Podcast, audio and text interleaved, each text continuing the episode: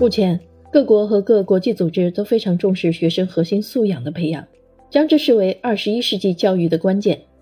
面对世界教育改革的大势，为了本国社会发展的需要，在清楚了解人才培养现状的基础上，我国也在不断推动教育的持续深化改革。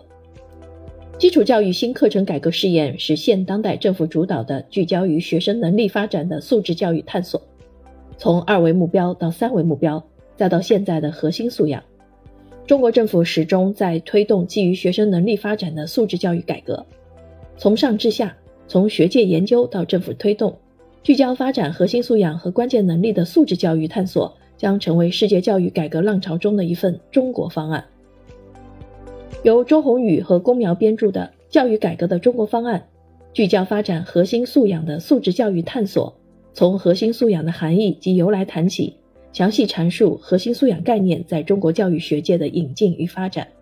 中国与其他国家、地区、组织关于核心素养理论研究的合作，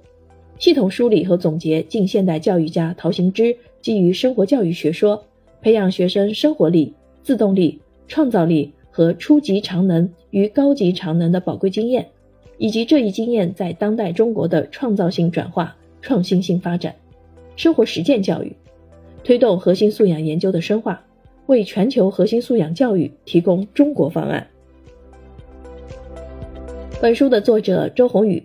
第十三届全国人民代表大会常务委员会委员，湖北省人大常委会副主任，华中师范大学教授、博士生导师。中国教育学会副会长，